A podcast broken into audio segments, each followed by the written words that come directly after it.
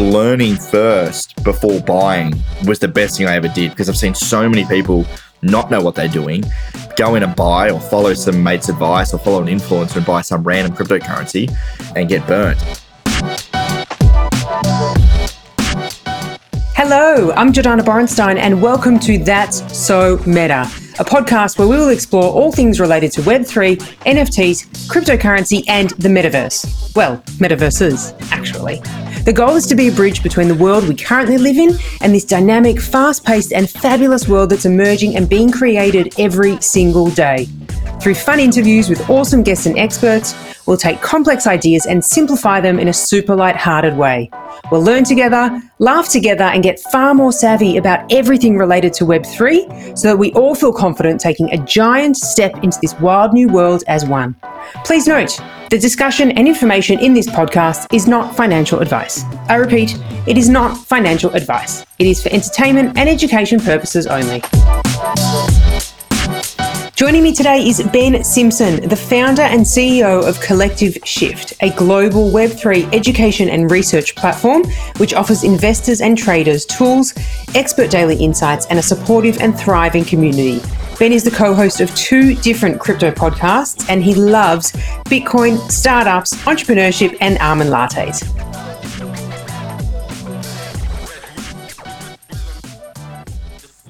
Hello, Ben. So awesome to have you on. Thank you so much for having me, Jordana. Let's kick off with a basic question, but a fun one. If you were to explain cryptocurrency to a five year old, mm-hmm. how would you do it? And can you use animals in a zoo as an analogy? animals in a zoo as an analogy. Wow. That's a tough question. So You're welcome. let's bang, we're on into it, right? Cryptocurrency for a five year old. I would just explain cryptocurrency to them as digital money or information that I can share with you on the internet. So I can send a form of value, like I can send a digital koala to my friend, to you, Jordana, in Australia online. Yes. Uh, without the need of being in person to give that koala to you. I don't know, how did they get. Was that close? very good, very good. The fact that you brought a koala in and it was an Australian animal, like yeah, I thought you were going to go for a lion or a giraffe. Like, yeah, we, 10 out of 10, we'll Ben. Keep it home. so I loved your session at CryptoCon. What on earth NFTs and what is crypto and what is the metaverse. How did you from Tasmania find yeah. yourself in the world of crypto, which are pretty high yeah. contrast places? Yeah, yeah. So I used to run a sportswear business. So we used to manufacture uniforms for sports teams in Tasmania. We used to manufacture them in China and Pakistan and sell them. And I was losing a bunch of money every month sending money, basically Australian dollars into US dollars into Chinese yuan over to China. And I was looking for alternative ways to send currency. And at the time, a friend introduced me to Bitcoin. And we were at a coffee shop and he basically sent me $100 worth of Bitcoin. This was back in 2017. I was completely blown away. I was like, what on earth just happened? Like, you just sent me money without the need of a bank instantly, cost you no fees. My mind was blown basically went on this journey the next six months of really wrapping my head around Bitcoin and understanding what money is and how the governments work and how they get to print money at any point in time and how the rich get richer and the poor get poorer. And I was just completely blown away. I was around, what was I, 17 at the time and uh, completely went down the rabbit hole of crypto, specifically Bitcoin to begin with. That really just got me so excited about the world and what this potential digital form of money could actually be. Moving forward, we, we tried to use Bitcoin to our manufacture in China. Unfortunately, they didn't accept Bitcoin back then, but I started buying with the cash I had in our business, I had to just bought Bitcoin to put on the balance sheet. And that's where I really. Oh, what year? This was 2017, after the crash. Oh. So early 2018. Wow. I was aware of it in 2017. Didn't buy then, thank goodness. I, I waited. And probably one of the biggest lessons I learned was I think naturally I was pretty risk adverse. So learning first before buying was the best thing I ever did because I've seen so many people not know what they're doing, go in and buy or follow some mate's advice or follow an influencer and buy some random cryptocurrency and get burnt. And I think that was the biggest lesson I learned was around education. And, and from then on, I worked in the crypto industry for a little bit, worked at a few different places within crypto and just saw this huge lack of education and quality information. You've got so many people in this space that are so incentivized by money they're promoting scams, Ponzi schemes, whatever it might be to make themselves money and, and everyone else gets burnt, especially the retail investor, especially mum and dad investors.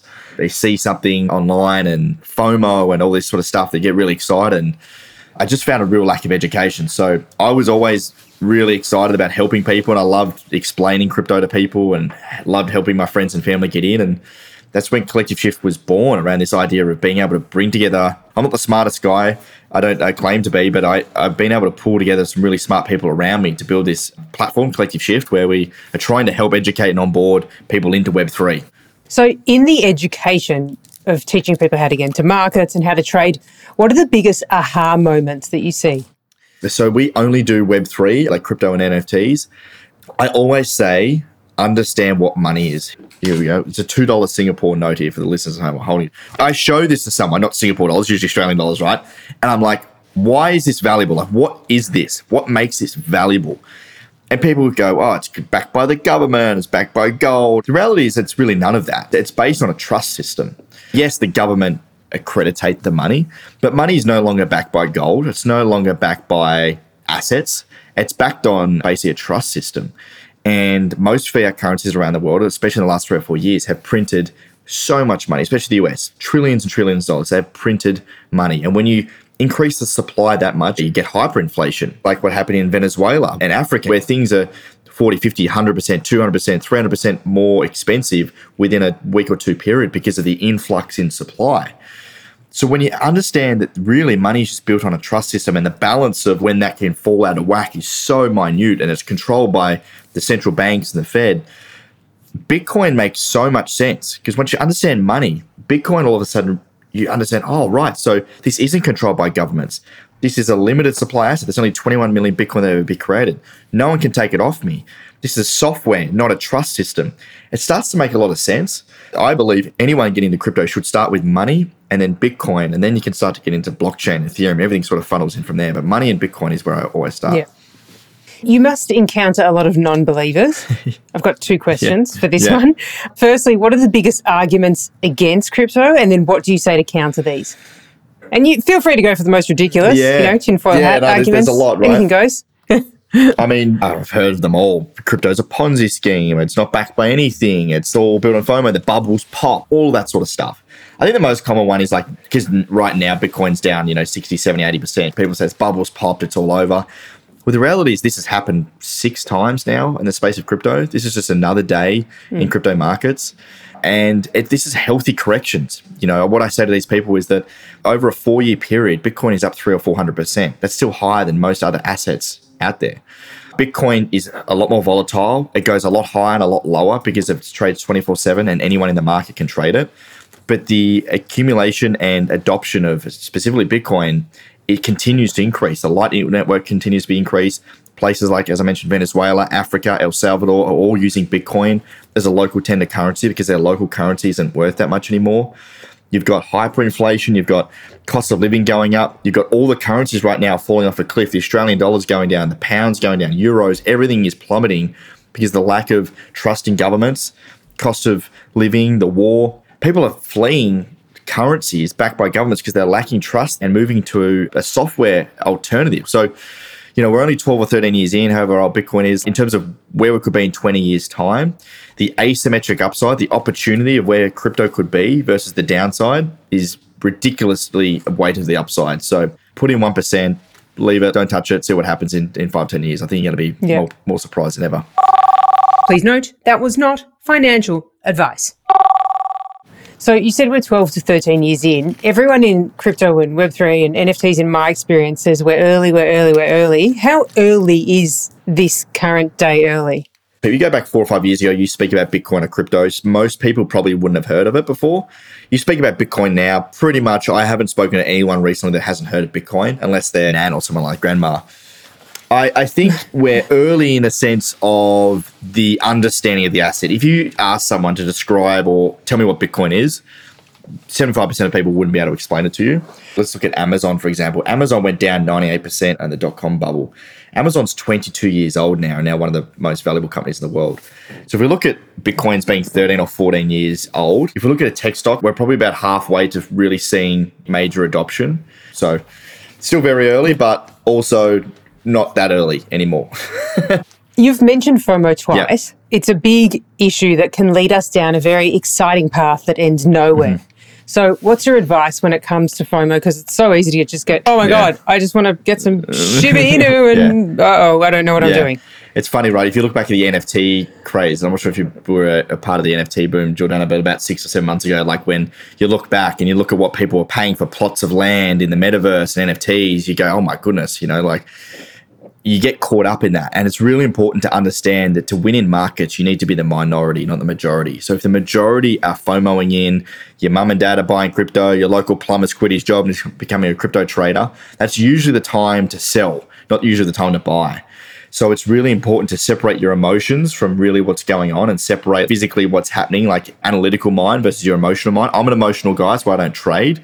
I try to really separate that and understand where the markets are at. When there is FOMO and a lot of excitement, usually that's not a good time to buy. You need to be buying like now, for example, before that comes, and that's when you can sell. Please note that was not financial advice. So, part of your mission statement at Collective Shifts says that crypto can be messy and volatile, but together as a collective, we're far more powerful. And I saw at CryptoCon there was this beautiful, supportive culture where everyone just wants to help mm-hmm. each mm-hmm. other. How would you describe the industry?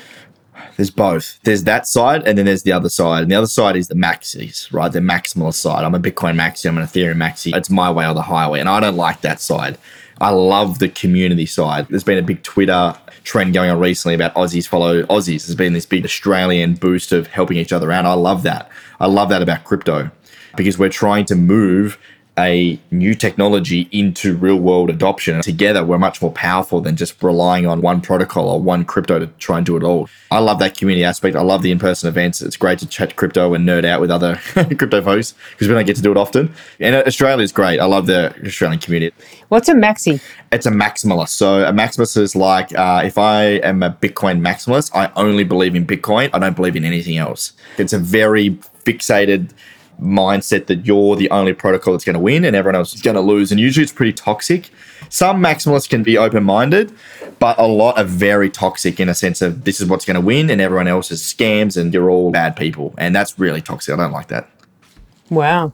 Have you had some fun conversations with some Maxi? Oh, for sure, for sure. They, you know, they'll question, they'll question everything, right? They'll question everything that isn't against their line of thinking, and it's good to Yeah. have those opinions. For me, I'm much more of an open-minded guy. I think it's not just going to be one winner takes all. I think we can all be winners, and using that energy to come together and build something that we all Yeah. can contribute to, rather than just focusing on one siloed part of crypto. It's like saying, Jordan, I'm an Amazon maxi, and nothing else is going to win. Like Shopify is a scam, Apple's not going to win. It's like that doesn't make any sense, right? There's going to be multiple winners. Back to community. So, community is a massive part of what you offer through Collective Shift. Is that because people have an experience that can be negative and then they get isolated? Like, why is there such a massive focus on the community aspect and people leaning on each other? Because crypto is so vast. There's so much that goes on. Having a community where you can ask questions, you can meet friends, you can communicate, you can get other people's opinions and expertise, and having a group of people to share that knowledge and then for you to make up your own decision is how I've always learned. I've loved positioning myself with people that are smarter than me, whether it be in business, crypto, investing, whatever, and learning from shared experiences has been the most valuable thing rather than just advice. Because advice is usually coming from one individual. And advice versus experience shares is something where people have already gone through something that you've already gone through, and being able to learn from someone that's done what you're trying to do is 100 times more valuable. That's why I love the community aspect. So, on the topic of learning and wisdom, if you were to go back to 17 year old mm-hmm. Ben, what is the biggest piece of advice you would give to him? When I was 18, I, and I don't recommend this to anyone, I took out a loan to buy crypto when I was 18. Would I take that back? I wouldn't. I wouldn't recommend doing that to anyone else.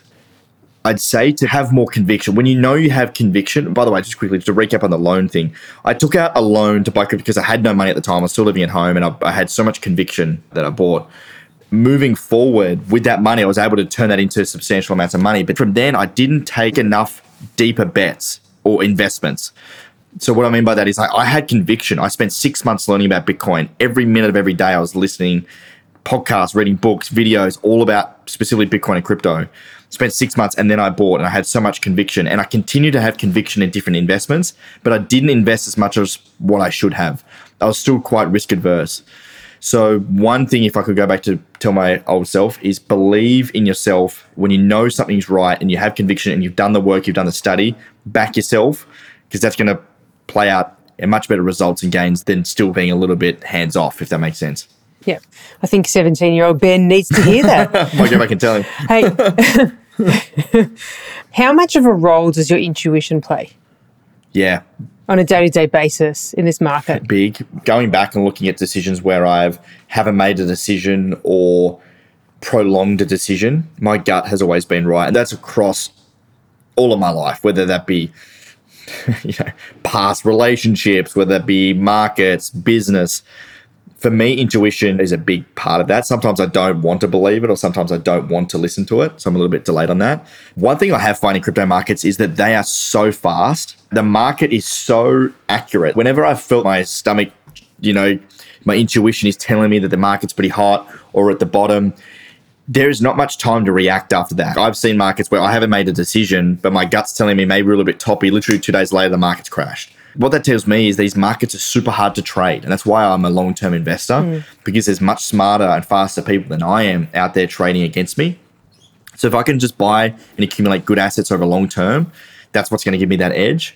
And my intuition is something that can give me a longer term macro understanding of where the markets are at rather than like more intraday. And you said you're too emotional to trade. Yes, I am. uh, yeah. Even your response, you're like, yes, it's happening. Yeah. Um, I say that because the nature of trading, the feelings and emotions it creates, the euphoricness, the dopamine it gives you, and the downside it gives you based on like wins and losses is huge.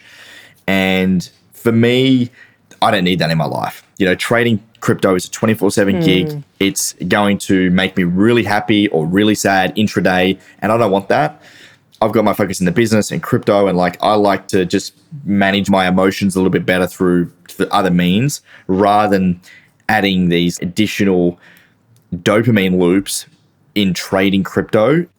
I just know I wouldn't be good at it. and I know I'd lose money. To be good at trading crypto, you really need to be like closest level headed as, as anybody, really like nearly robotic in your decision making. You cannot be emotional by the asset or anything. It needs to be purely analytical.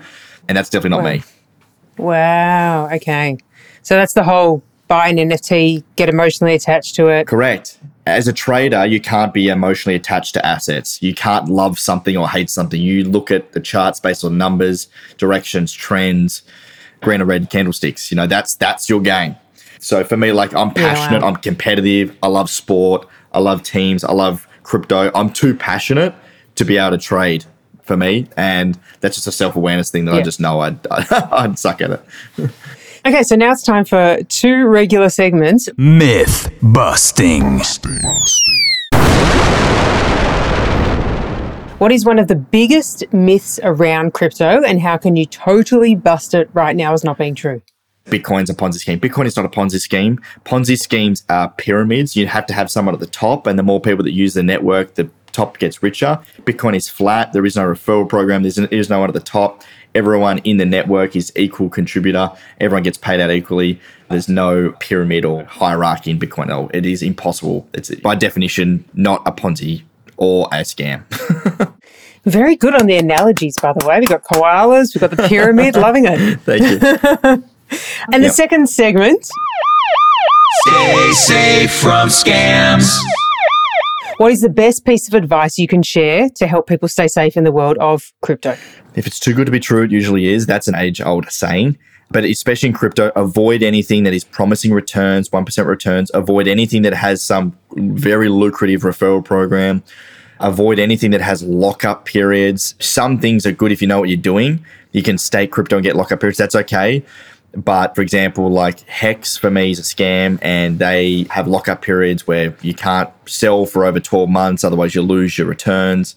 All of those are real alarm bells for me. So just be really careful when investing. Uh, make sure you're investing in the underlying asset from reputable exchanges before yeah, barreling into these get rich quick schemes. That's really where you're going to go wrong. Thank you so much. I just want to congratulate you again for the koala, digital koala Thank you very analogy. Very well done. If anyone uh, ever asks you to explain crypto with a zoo analogy for a five year old, you know the question know. came from here first. But no, thank you so much for your time. That has been absolutely awesome. And I'd love to know that you're an emotional guy and that you trust your intuition as well. So many awesome things. Awesome, Jonah. Thanks for having me. Thank you so much. Wow, Ben is emotional, intuitive, super direct, and I think he might be the most passionate Bitcoin investor I have met so far. And if Melbourne Zoo does start selling digital koalas as NFTs and collectibles, I personally will credit him for that idea. To find out more about Collective Shift and Ben Simpson, you can find all of the links to their socials in the show notes below. If you enjoyed today's show, please leave a rating and a review. As a brand new podcast, it would mean the absolute metaverse to me. That would be wonderful. To see video content and other fun snippets from our interview, please come and say hi to me across my social media accounts, all of which are listed below in the show notes. And thank you again so much for your time. I'll see you next episode.